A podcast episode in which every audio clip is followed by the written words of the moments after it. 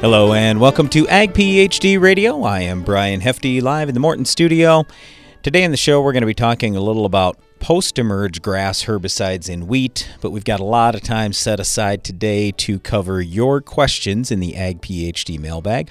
Or if you would like to call into the show, we'd be more than happy to talk to you as well. The number here is 844 44 Ag PhD. That's 844 442 4743.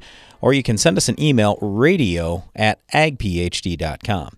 So this morning I was talking to some agronomists and I said, you know, after yesterday, as a farmer and an agronomist, I'm super excited. It's hard not to be when you see corn and soybeans going limit up. Now, I realize that the same thing didn't happen again today, but the point here is simply this. As a farmer, you have an, a good opportunity, especially when you're in corn and soybeans and seeing what commodity prices are. You have a good opportunity to make some money this coming year. But anyway, I was telling the agronomist, as I see it, there are certainly some things that could ruin those chances and prevent that good income from coming. So I, I just said, number one, you got to think about costs. And look, I grew up on the farm. We still farm lots of acres today.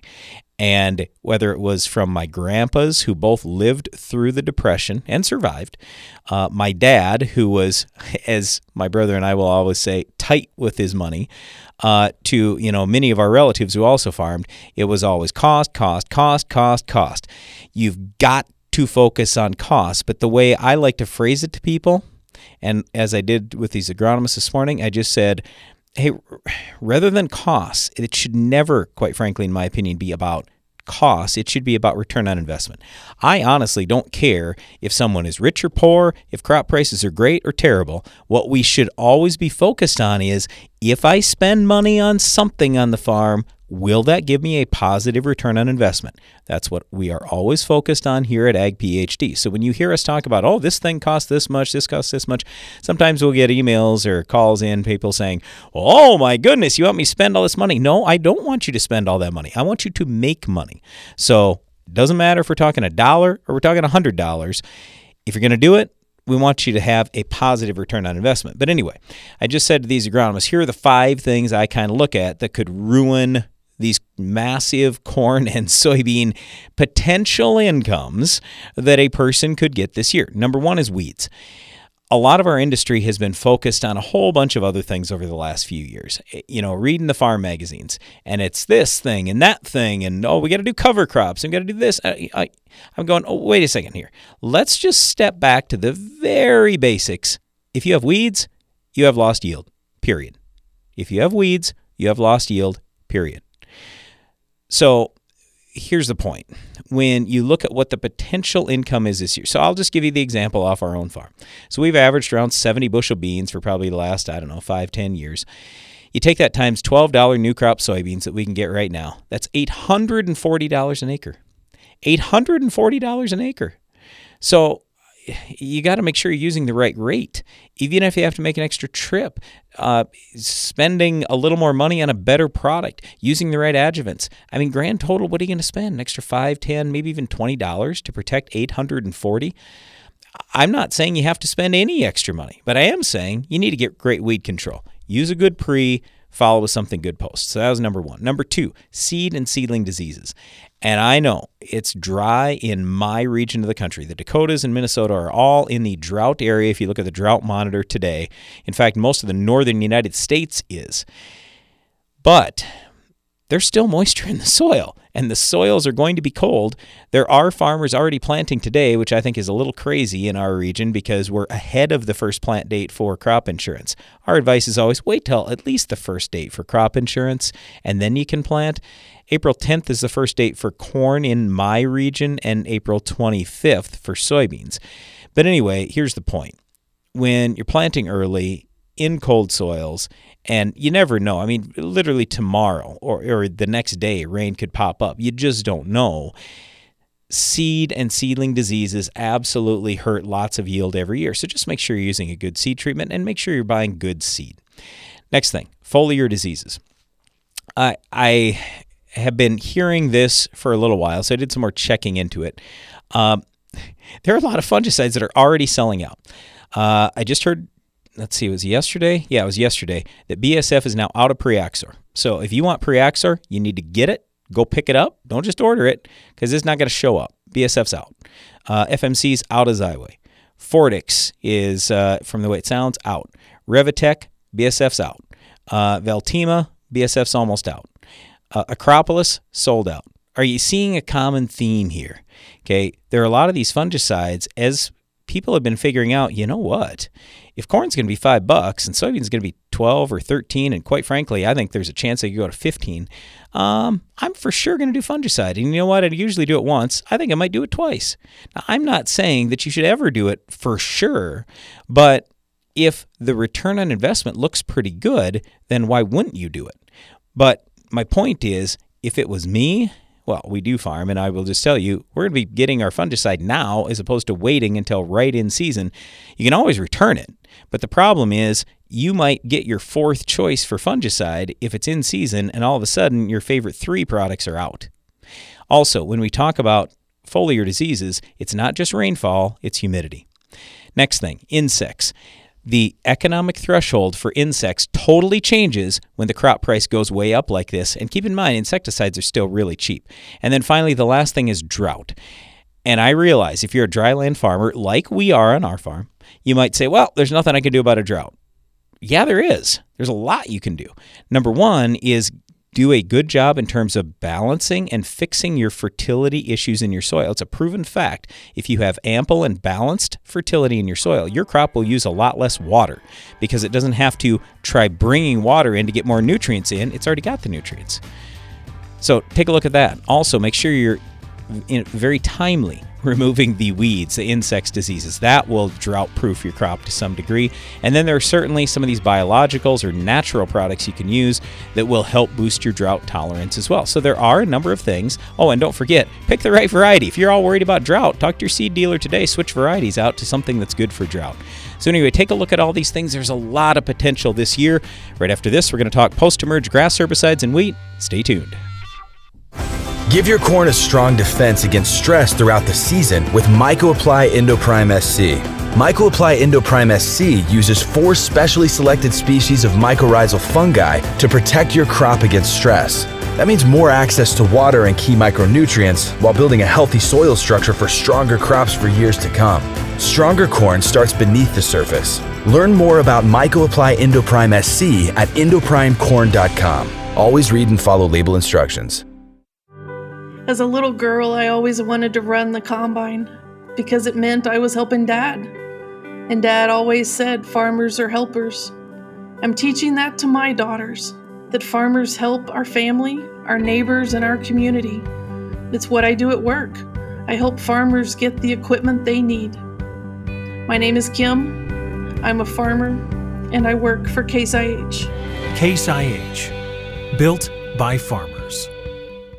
Revytek fungicide from BASF has been specifically developed for the selective soybean grower who doesn't compromise. If you think good is good enough, if you're okay with just achieving rather than overachieving, if average is your goal, this is not the fungicide for you.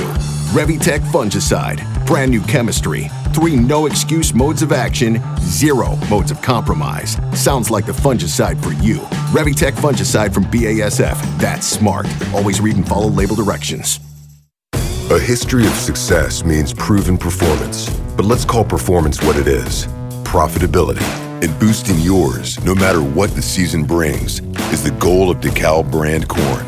Backed by exclusive genetics, whole farm solutions, and unmatched dealer support. Let nothing shake your perseverance. Ask your dealer how DeKalb brand corn can help you realize a future of performance. Always read and follow IRM where applicable, grain marketing, and all other stewardship practices and pesticide label directions.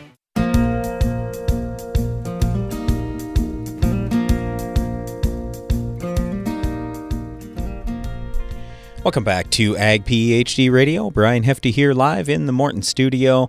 If you've got a question for us today, or if there's anything you'd like to talk about that's happening on your farm, just give us a call 844 44 Ag PhD, or you can send us an email radio at agphd.com.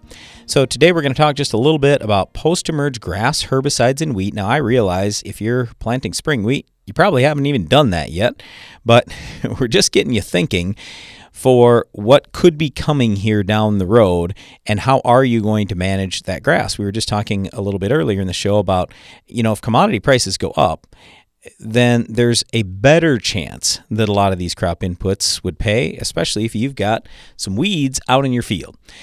So anyway, to start the show off, we're going to go out to the state of Idaho. We got Curtis Rainbolt on with us. He is with BASF. Curtis, how you doing today? Doing well. Thanks for letting me join you. You bet. So with BASF, you've got something that I, I, look at as a little bit different than a lot of the other wheat options. In Clearfield wheat, you have Beyond. So talk to us about that ALS herbicide just a little bit and the grasses it's best on in Clearfield wheat. Yeah, so when we think about Clearfield wheat and, and Clearfield Plus wheat, which would be the newer varieties, uh, and we are using that herbicide Beyond. Um, and if you're an alfalfa grower, maybe you're familiar with the same active ingredient as, as Raptor. But um, Beyond has a nice fit once we have that, you know, that trait in there for tolerance in the wheat. It lets us manage some of our really difficult grass weeds. Uh, we have suppression of feral rye, which can be challenging to, to manage in most all situations. I'd say it's highly effective on jointed goat grass and, and does a pretty good job on downy brome and quite a few others as well. Yeah, and that's important because if you look at the, I'll call them conventional herbicides that can go on any wheat, there aren't a lot of good choices there for those grass species that you mentioned. Yeah, that's you know, I, I realize maybe it's a little bit more challenging. You have to plan a little bit ahead to get the Clearfield or Clearfield Plus spring or winter wheat and get it in the ground, and you always want to keep good field records. And if you're putting out beyond, make sure it is going on the right field. Um, yep. Because you know it obviously will hurt conventional wheat, but um, that ability to apply it over the top of wheat just gives us selectivity that we can't find with some of the other uh, grass herbicides out there. All right. How about the rate? Is there a certain rate that you're going to recommend if you have lots of grass pressure, or like for you, when you make recommendations, is it always just the same rate? Uh, typically, I'm recommending um, if we're making, in the case of say downy brome or jointed goat grass, yep. um, somewhere between four and five ounces, a little bit less for the jointed goat grass, up higher in the rate range for for downy brome. Um, I think that you know around five or six ounces is probably what goes out most often. Probably more important than the rate, though, is the adjuvant and then the uh, nitrogen fertilizer source in there. Yeah, that was the next thing that I was going to ask you about.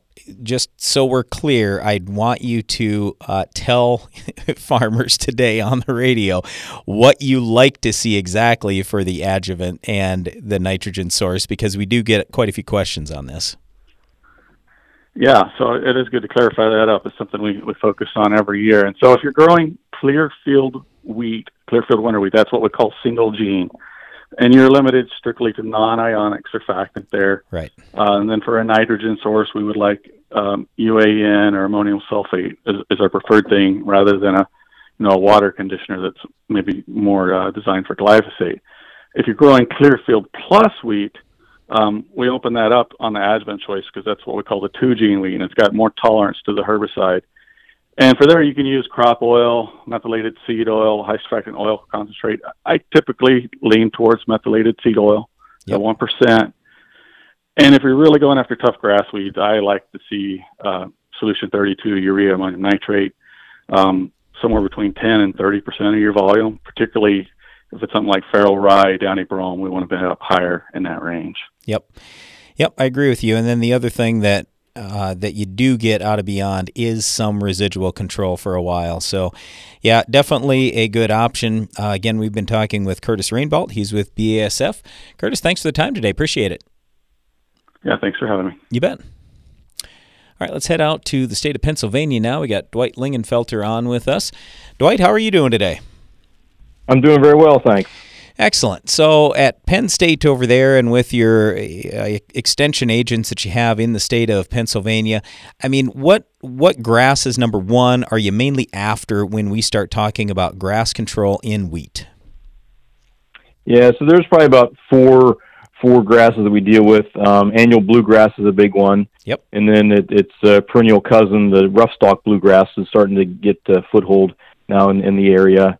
Um, and then and then some of the different brome species. We have a lot of downy brome, and then cheat and chess are all part of that brome family. And then annual ryegrass is another one that, uh, that we deal with here in the region. Uh, yeah, so I'll just say this: those are all tough grasses. I like talking about foxtail because that's easy to control, but you just mentioned a whole bunch of them that aren't that easy to control. So, what what are your recommendations then when farmers tell you, "Hey, I've got these weeds"? Yeah, so we're kind of limited with the number of herbicides we have. I mean, we we have uh, Axial XL and Axial Bold are, are, are ones that we can use for for a few of those species, namely things like the annual ryegrass. Yeah. Um, osprey is another one that we, we use quite a bit. Um, that that does a pretty good job on the bluegrass species and also brome. Um, Powerflex is another one that's that's being used uh, quite routinely for for some of the bluegrass and also ryegrass, uh, and also the brome does a pretty good job on those as well. Um, a little bit of metribuzin goes out, especially when we have when we deal with things like annual bluegrass, and then finesse finesse gets used a little bit. Um, it's it's really not as good this time of year, but if if you need to to get some suppression of some of these grass species, that that, that has some activity on a, on a couple of them as well. Okay, you mentioned two products that we basically never talk about in wheat metribuzin and finesse i want to talk about finesse first. I get worried about the carryover. Are are you not that concerned about the carryover in your geography and your soils? Uh, we are. Yeah we are. So yeah. so in a case like that we would definitely uh, you, you, know recommend that they follow the label and and uh, you know make sure that they're they're very aware of the situation before they use a product like finesse. Yep. Now dwight you've never you may have never heard of this before but farmers sometimes change their minds. And so that's the issue that we've run into a lot of times with the super long residual products that a guy will forget sometimes oh yeah that's right i did have that on there. And because they tell us when they buy it oh uh, we're going to do this next year and then it changes. So that's why we've usually stayed away from finesse. And how about metribuzin? We just have seen too much crop injury, in our opinion. How are you getting around that? Yeah, that, that's true. I mean, that's another one of these these products that, that we we uh, recommend uh, kind of as a somewhat of a last resort. Um, we're, we're, dealing uh, quite a bit in our area with uh, ALS resistant uh, chickweed, so that it's used for that. But but also it does have some activity on on on things like uh, annual bluegrass as well. Um, you're right. I mean, as as as we, we go further into the season, you, you definitely can get get more more injury. So we always talk about, you know, it, it seems to be the be the, the safest um, around that green up uh, standpoint, kind of where we're at right now. But as as we go later into the season, we, we do, do do tend to get more injury. Now you mentioned PowerFlex that has activity on a number of different grasses, and we've liked that as well. It doesn't have near the carryover that uh, Outrider or Olympus has. Have you had any carryover issues there, uh, or has that been pretty good rotating to a number of different crops?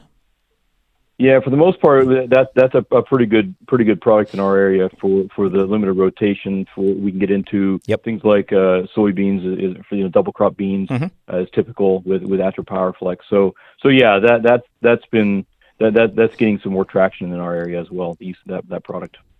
All right. And then the other thing we really haven't mentioned is just cultural practices. So, what are you usually telling guys before they get to their wheat rotation in terms of cultural practices and eliminating any of these grass species?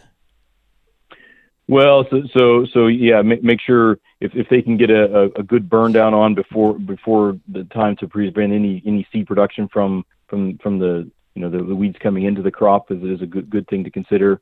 Um, you know, the, the whole aspect of tillage versus no till, that's another thing to consider.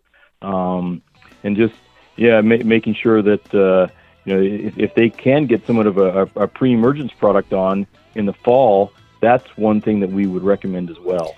Um, especially if they know they're going to have these these uh, these problem grass species in in the in the small grain. There's some pretty good you know, pre, you know, pre-programs that, that do a pretty good job as well. Yep, there definitely are. We are in complete agreement with you. Well, great stuff. Again, we've been talking with Dwight Lingenfelter. Dwight, thanks for the time today. Appreciate it. Stay tuned. We'll be right back. You work for results. That's why the Enlist weed control system gives you flexible tank mixing, near zero volatility, a wide application window and proven weed control. Because the Enlist system was built for your results.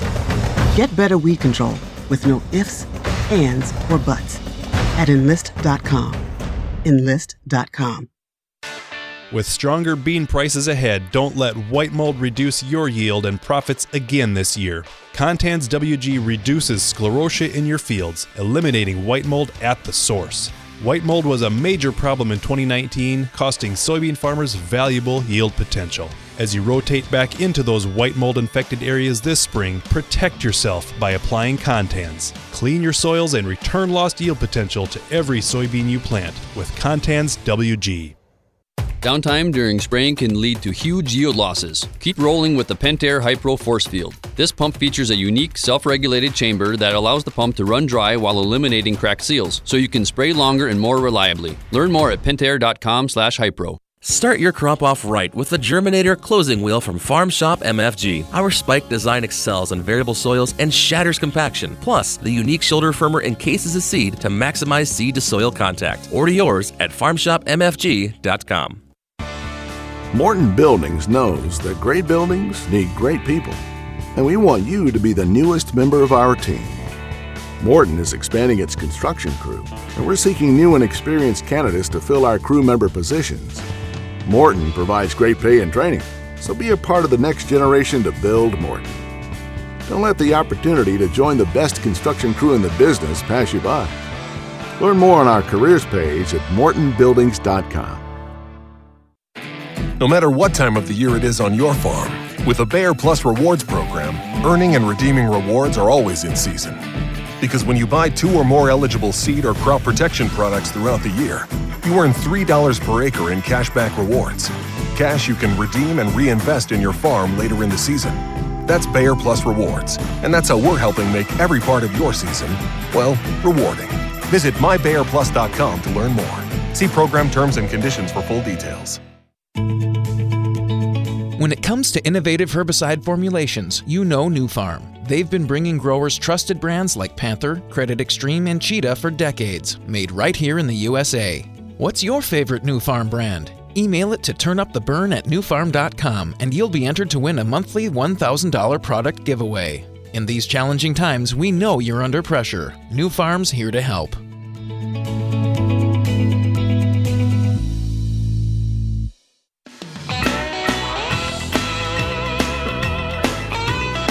Thanks for listening today to Ag PhD Radio. We're talking post emerge grass herbicides in wheat on the show today. And certainly, if you have the opportunity yet to get a pre emerge product on, if you haven't seeded your winter wheat, or I should say your spring wheat, we would encourage you take a look at that. Prepare is a fantastic option, really cheap, less than five bucks an acre.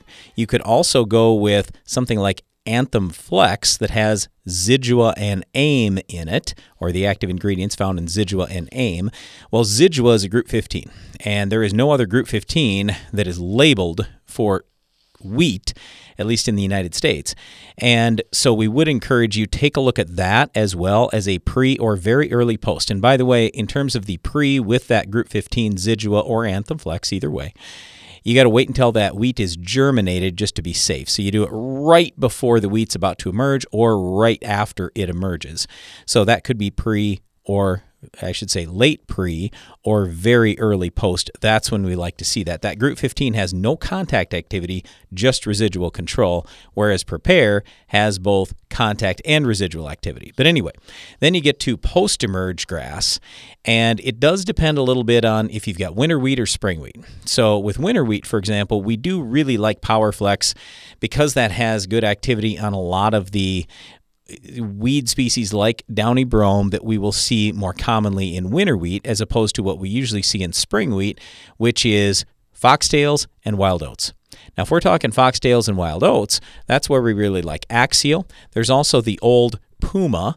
Uh, the generic is called Parity. And if you want a combination of Axial and Puma, you could get Axial Bold. That is one that is out now from Syngenta as well. But anyway, Axial, Puma, and then of course Axial Bold are all what we call ACCase herbicides. There's also Discover from Syngenta, and uh, Corteva is the same thing, and they call it Next Step, NG. So you could use that as well. So all those are pretty good on wild oats and foxtails. Uh, not the best on some of the brome species, but for spring wheat and a lot of the grasses we have in spring wheat, they're great. Now, those are ACCase products. ALS products uh, would be like the PowerFlex I mentioned for winter wheat, or in spring wheat, Everest 3.0 is an ALS product. Uh, that is the same active ingredient as what Prepare is as the pre-emerge herbicide. Okay, so those are all ALS herbicides. Now, one thing I wanted to mention too before we leave this topic here is it's just like when we talk about grass herbicides in corn or soybeans or any other crop. If you're going to mix a grass herbicide together with a broadleaf herbicide, there's very often what we call antagonism. So, in other words, when you put them together and you go out and spray just the normal rate, you're going to find that your grass control is going to suffer. So instead of getting 100% control like you would or at least hopefully you would, with the grass product all by itself. You put that together with the broadleaf herbicide, and now your your control drops to 95% or 90% or 85%, something like that. Now this is no big deal if you got 10 weeds in the whole field. Okay, who cares? If you have 10 million weeds in the field, this is a big deal. So we would encourage you for the very weediest fields you got. Number one, use a pre in addition to the post. But number two, split your post grass from your post broadleaf. And what I would probably do is I'd spray the grass herbicide first because grass is the bigger yield issue in wheat. So I'd spray the grass herbicide first, spray it when the grass is small and you'll get good control, and then come with your broadleaf herbicide later. If you want to put the two together, like I say, you certainly can. It's just your grass control is going to suffer a little bit. And then there are also combination products out there, like, for example, Huskie Complete. That's got Varro, that's an ALS herbicide for the grass, and it's got Husky, that's a really good broadleaf herbicide. So anyway, there are there are combinations out there. Otherwise, you can mix your own grass and broadleaf together.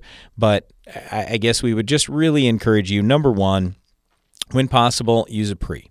Number two, scout your fields. If you're seeing much at all for grass, get it done or get it sprayed early. Even if it's earlier than you would normally spray, if you see a bunch of grass out there, control it. Because once you see that grass and a bunch of it in your fields, it's already hurting your yield.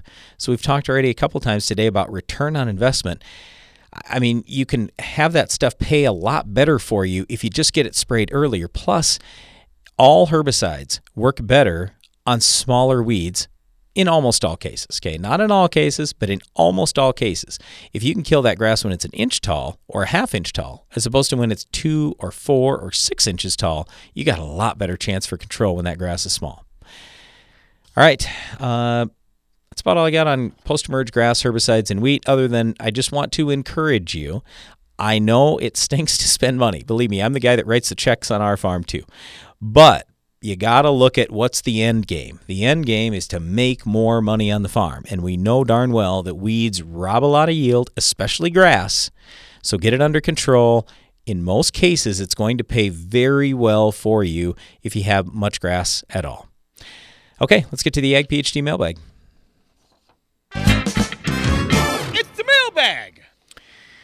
All right, first we've got an email from Bernard. He had sent in a question, or actually a comment the other day, and we were talking about Creeping Charlie and and lawns just a little bit and and he sent something in about water quality and reverse osmosis and everything.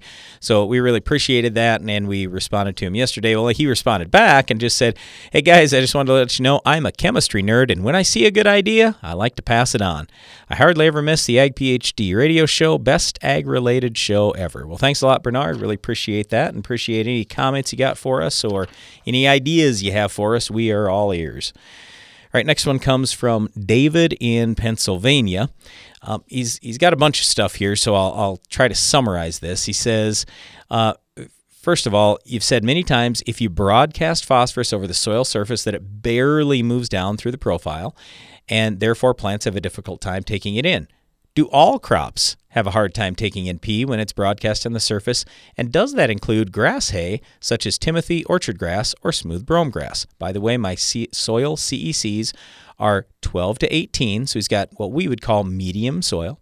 His pH range is 6 to 6.5, and his base saturation calcium, he says here, it's 40 to 60%. Well, anyway, uh, David, I would just say, it doesn't matter what crop it is. Yes, phosphorus is going to struggle to move down into the soil. But that said, if you have crops like some of these grass crops that have a lot of roots real close to the soil surface, and especially when, think about it for a second, if you've got something seeded in 30 inch rows versus something drilled like grass, so there's a plant like literally everywhere. When there's a plant everywhere, that means there's a root almost everywhere. So there's a much better chance that you're going to recover that phosphorus more quickly. But even so, the last week, just as an example here in our region of the country, every day we've had like 35 mile an hour winds. Every day. It's, it's getting old. But anyway, my point is if you put that phosphorus on the soil surface and it doesn't get down into the ground, well, you have a big wind like we have the last few days, not even figuring the rain or any other type of erosion, but just the wind erosion. Some of that phosphorus ends up going up in the air with your soil. And so it's loss for you on the farm. So that's one of the things we think about. Anyway, he, he also asks, how about potassium? Does that move any better? Yes, potassium actually does move better uh, in the soil. Now, it doesn't move well, but it still moves better than phosphorus. Phosphorus and zinc and copper, those are pretty immobile in soil. Potassium can move somewhat, especially like in your medium textured soils. It's definitely going to move better than somebody who's got really super heavy ground.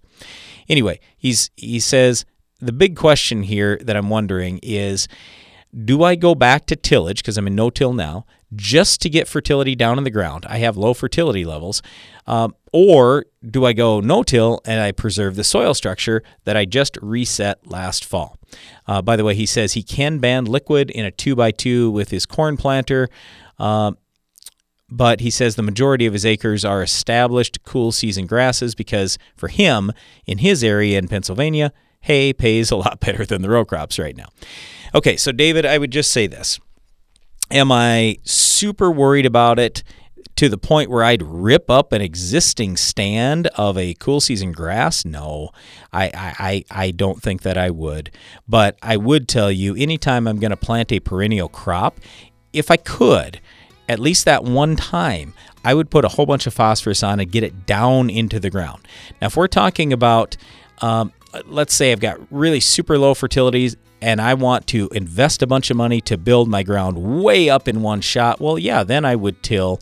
Otherwise, I'd probably just be injecting some down into the ground. Even two by two is a lot better than just laying it on the soil surface. We'll get we'll get to more of your questions right after this. High yield growers know that bringing in big bushels means establishing excellent emergence. Start your crop off right with the Germinator closing wheel from Farm Shop MFG. The Germinator's spike design excels in variable soils and eliminates sidewall compaction. But what makes the Germinator unique is its inner rim shoulder firmer, which encases the seed with soil, maximizing seed to soil contact. It's not just any closing wheel. Reach your yield potential at farmshopmfg.com.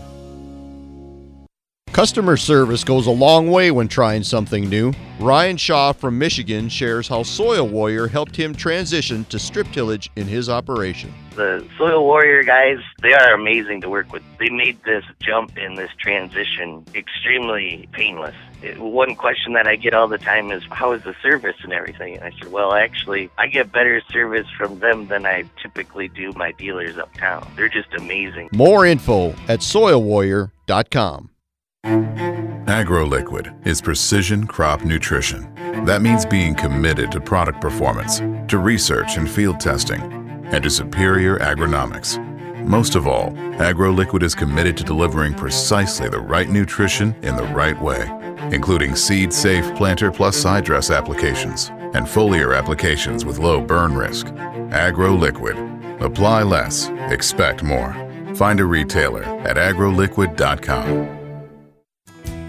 Did you know soybean diseases like white mold and sudden death syndrome can survive in your soil even after rotating crops? Prevention of these diseases is a constant battle, and yield loss from an infection can be devastating. The right management plan makes all the difference. Keep your beans safe this spring with Heads Up Seed Treatment. Heads Up guards your seed from both white mold and SDS. Stay protected and profitable by asking your seed dealer for Heads Up. Learn more at headsupst.com. Protect your empire. Rule your fields with dual modes of action. low use rate Authority Supreme herbicide from FMC combines Group 14 and Group 15 modes of action for pre plant and pre emergence control of key broadleaf weeds and grasses. A preventative application keeps your fields clean when it matters most to crop productivity. Visit your FMC retailer or ag.fmc.com to learn more. Always read and follow all label directions. Step it up this season. Do more than just keep your soybean fields clean with Authority Supreme or Authority Edge herbicide from FMC. Walk those clean fields with pride and enter for your chance to win a $500 Cabela's gift card. Learn more and enter for your chance to win at stepitupwithfmc.com. Always read and follow label directions for use. Void where prohibited. Must be a legal U.S. resident and age of majority in your state to enter. See official rules for terms and conditions.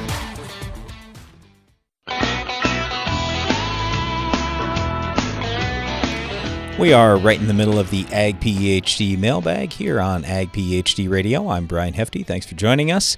We're live in the Morton studio today, and if you've got a question, just give us a call here 844 44 Ag PhD, or you can send us an email radio at agphd.com. That's what George did from Bulgaria.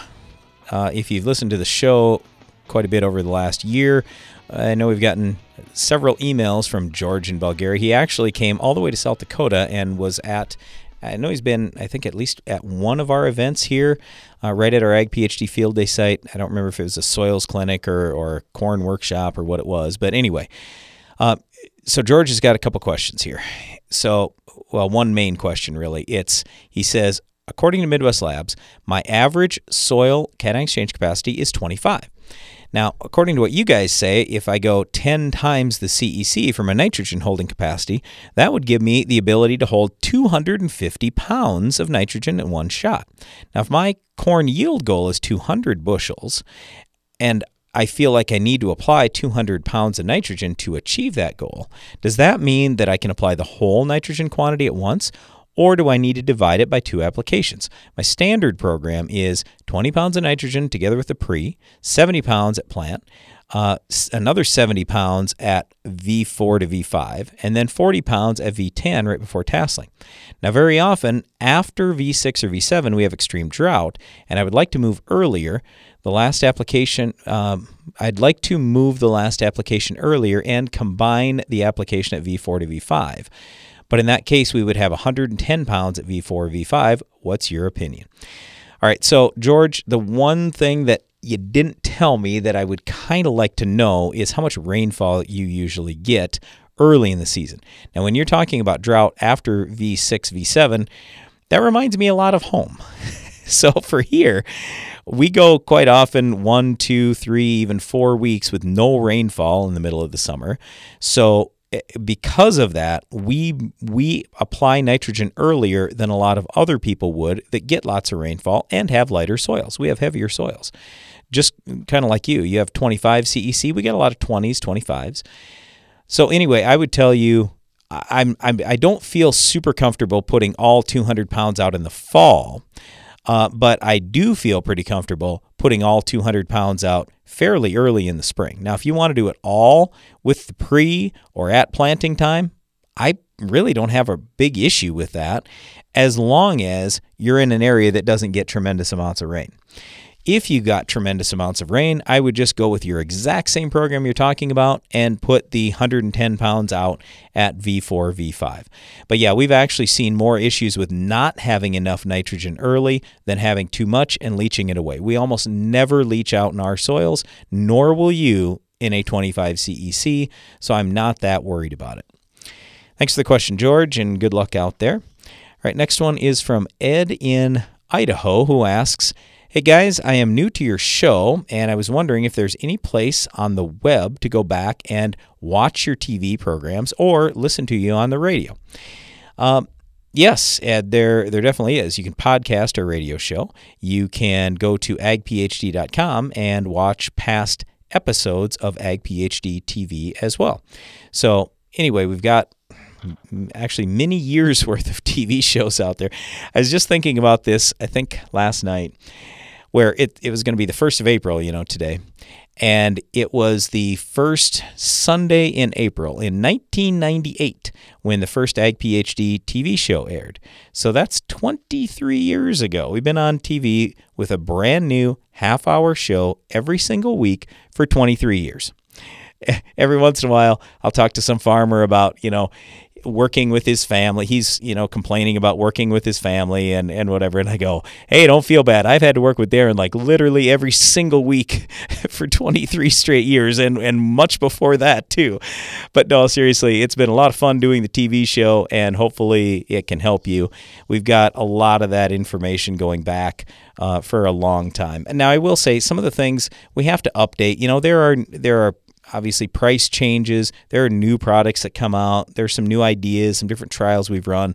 But a lot of our stuff, even from five years ago, still pretty well holds true today. All right, next one is from Heidi, and she sent us a bunch of soil tests and said, Hey guys, can you take a look at this? My yield goal on corn is 180, and my yield goal on soybeans is 60. All right, so I'm looking through these soil tests that she's got here, and I'll just give you a couple of quick highlights, and then I'll and then I'll give you my comments. So first of all, the pH range is upper fives to low sixes. The cation exchange capacity is low. We're talking seven or eight for cation exchange capacity. So, or here's one that's 10, but still, we're talking light soil, so it won't hold much. Okay, so that being said, the first thing that I'm always going to be thinking about is pH, and it's just a little bit on the low side. So it depends on what crop is going to be raised there. But when we're talking corn and soybeans, we like to see that pH into the low sixes. So would I put on a little bit of lime? Yes, I would. Now the question is should it be dolomitic lime that has a bunch of magnesium, or should it be calcitic lime that's primarily just calcium? Well, you you can almost go either way. I'll, I'll tell you base saturation percentages. For the most part, we're at about 13% magnesium, but only 50 to 60% calcium.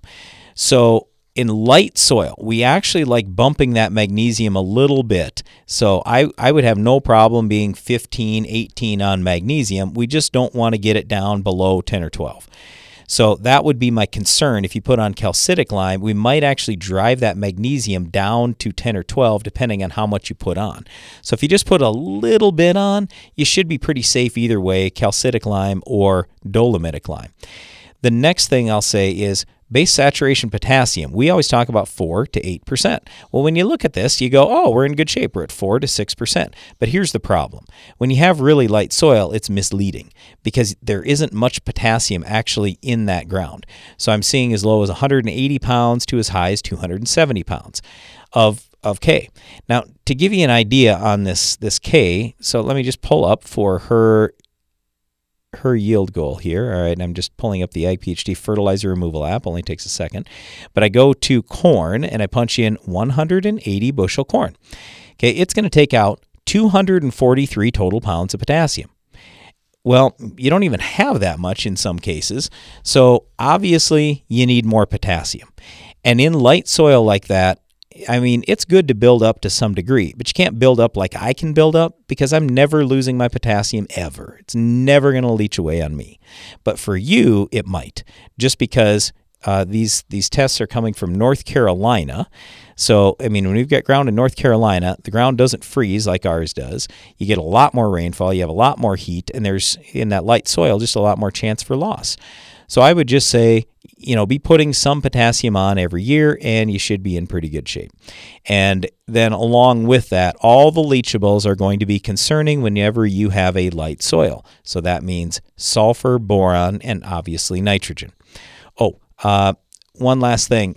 I, I was encouraged when I saw these soil tests come in because normally I like to complain about, oh, the levels of zinc and manganese and iron and copper are too low, or we don't have the tests, or you know something's wrong, the ratio's wrong, whatever. Um, actually, these tests are pretty good for zinc levels, manganese, iron, copper, even phosphorus. So that stuff was all pretty good. It's more on this hey, we got to adjust pH, take care of the leachables, and then get a little more potassium out there. All right, thanks for the question.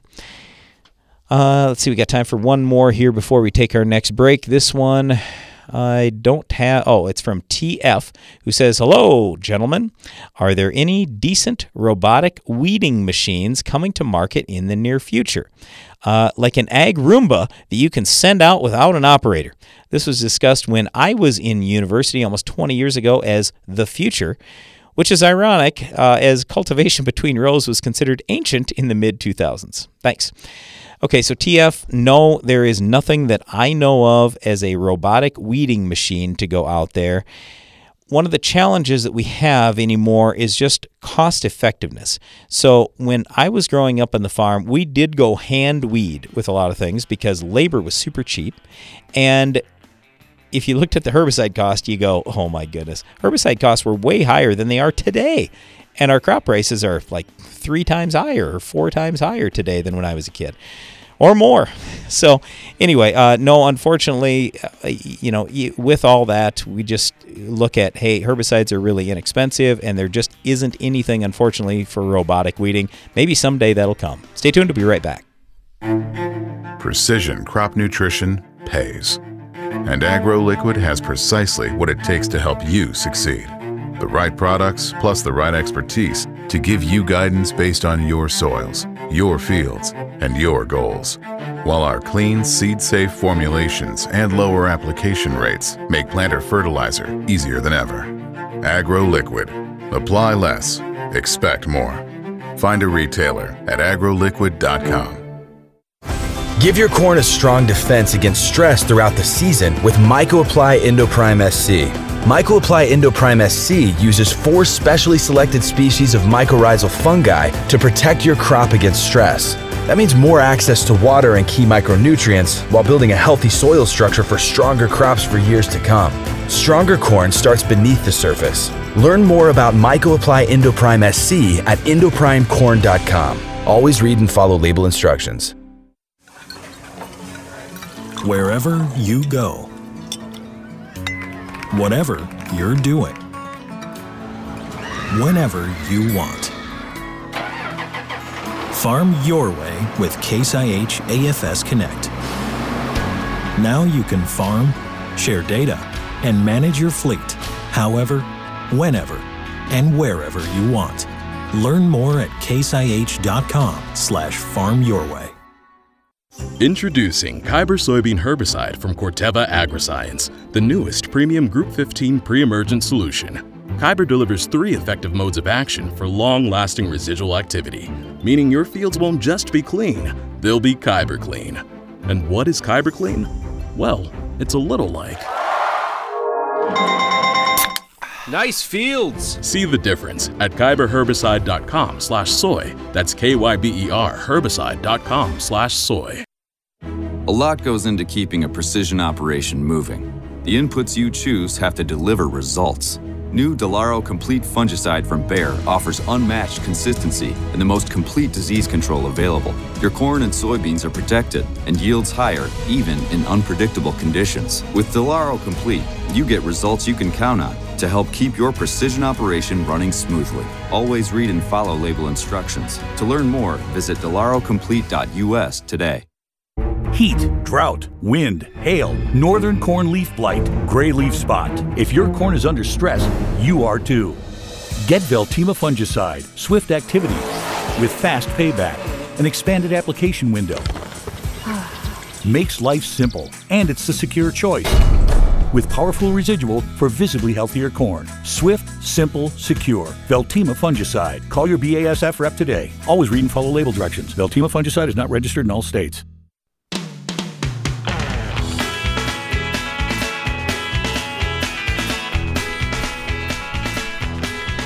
Welcome back to Ag PhD Radio, live in the Morton studio. I am Brian Hefty. Earlier in the show, we were talking a little about, or I was talking a little about crop insurance and not to exceed or not to plant earlier than the first crop insurance date. Uh, Larry from Illinois called in and said, Well, keep in mind, there is insurance to plant earlier than that first crop insurance date. You just need to talk to your insurance agent. And uh, also, it's possible to get even more from the replant. And so, anyway, I, I guess I, I agree with that. I'm just talking about the standard date for crop insurance. So if you haven't talked to your insurance agent and figured something else out, you got to look at what's the date for your area. And it really varies, obviously, depending on the area, depending on if you're planting corn or soybeans. So, anyway, I, I would just say talk to your insurance agent if you've got questions on that. Uh, all right, let's get back to our mailbag questions here. Uh, Andres from up in Saskatchewan says, uh, Hi, guys. We are grain farmers. We have a, a, big operation where we rotate wheat, durum, barley, canola, lentils, and chickpeas. Well, we're dealing with very high pH soils over a lot of our acres and cation exchange capacity uh, off the charts at around 40 to 50. Uh, now, the sample I sent you is not what all the land is like. Mostly we have issues with high values of magnesium. Sodium can be a problem in some areas. The sample I attached is a 180 acre piece on one of our sections. This piece has not been cultivated before, and I just started to break it last fall. It's not in a low area of the field, and it has some slope to it. We moved to Canada in 2017 from South Africa, and I'm familiar with using lime and the soil balancing like the Albrecht system, but one can never learn enough about this. Anyway, around here, guys are not really familiar with that Albrecht system and base saturations or calciums or anything like that. Well, I'm unloading lime and stuff next to this field now and have all the eyes in the area on me, probably thinking I'm totally nuts. Looking at this soil sample, it will be a challenge and might take some time, and I convinced myself I am nuts, but will never know if I don't try. I listened to just about every YouTube video of Ag PhD and Neal Kinsey. Uh, Neal was also in South Africa a long time ago, by the way. Uh, you guys are doing a great job, and thanks for sharing the information. All right, so here is where things start to fall apart on this soil test, and I can see why he said, I think I'm nuts. Those were his words, not mine. Uh, but anyway, sodium. The sodium levels are terrible. Uh, we're talking 19%. If you look at 19% sodium, I got to be honest, I'm shocked that anything was even growing there. I really am. Now, I, I will say, too, every soil lab tests things a little bit different. I'm not familiar with the lab that he used. So I don't know. I'd rather see uh, some tests run at a lab that I am very familiar with. So I, I, I can't say that I can interpret the data completely. All right. So let me throw that out there first. Also, I would say when we start talking about exchange capacity figures or cation exchange, total exchange, however you want to look at it, those exchange capacity figures, because this one is around 40. So when you start thinking 40 CEC, you go, oh my goodness, that's super heavy soil. Yep, that is. But when you have really high amounts of calcium and magnesium and sodium in fields, the cation exchange capacity can be overstated because most labs will use a calculation to figure cation exchange capacity. Okay, so my point is we might not actually have 40 CEC, but we do actually have lots and lots and lots of sodium. So I, I I've told this story a couple times in the radio, but last year I had right after an Ag PhD soils clinic, I had a, a lady come up and she starts crying before she even gets her question out and i'm going oh great. What what i do? What i say? What what in the world happened here? And anyway she showed me her soil tests and i saw why she was crying because she had soil that looked like this where it was 20 cation exchange capacity or i should say 20 percent sodium levels in the soil. And she goes nothing will grow there. I can't even get a tillage tool into the ground there and i don't know what to do. And I'll be honest, I mean, when it's that far gone, it's really hard. It's going to be, I, I don't think that economically we can justify bringing that back into production with normal row crops or, or the crops that Andres was mentioning here wheat, durum, barley, canola, lentils, chickpeas. I just, I don't know how we're going to do it. So that gets to be the real problem. The big thing that I have tried to stress to everyone about this is look, when you see soils that are starting to climb in sodium, do something about it because otherwise your kids or grandkids, like in this case of the lady last year crying, uh, they're stuck with the problem because it didn't get managed as we went along usually what we talk about in these situations, and like for, for him in this soil test, the sulfur levels are really high, the boron levels are really high. I mean, it's classic of we have a drainage problem there. So he said it doesn't necessarily sit in a low area, but somehow, some way, um, we got high water table there, and it's leading to problems.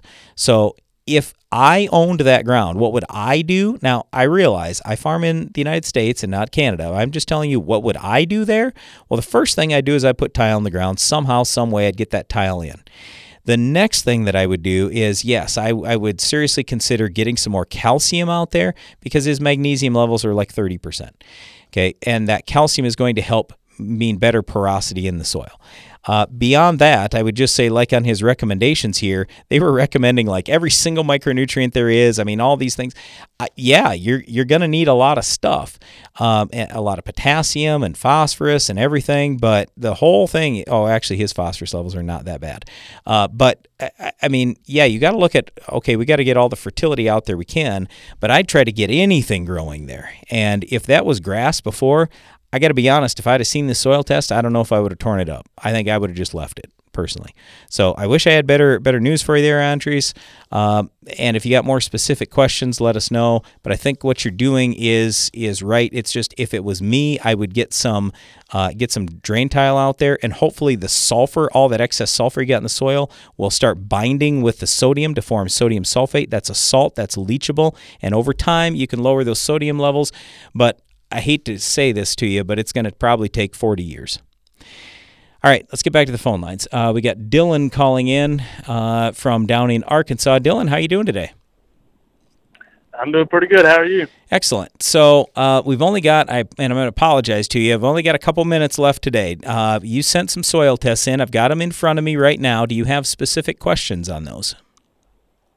Uh, mainly, uh, it shows high iron and manganese levels like one test that shows 500 parts per million iron.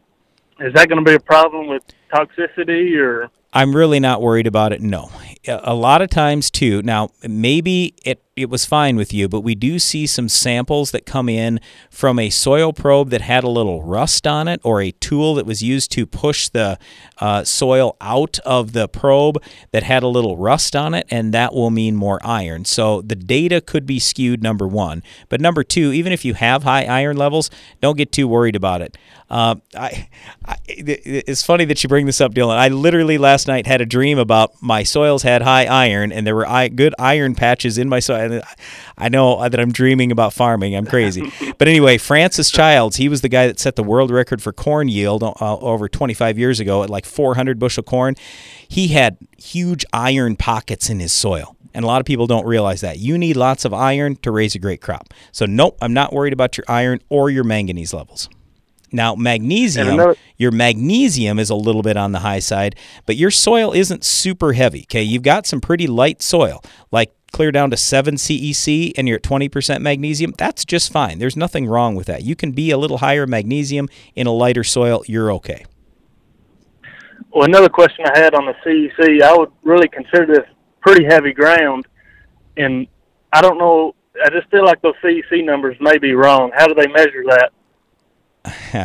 because Yep, they measure it based on the type of clay, amount of clay, and amount of organic matter that's in the soil. They can also uh, do some calculations on that based on the amount of certain nutrients that they found, like the calcium, magnesium, potassium, and sodium that's in there.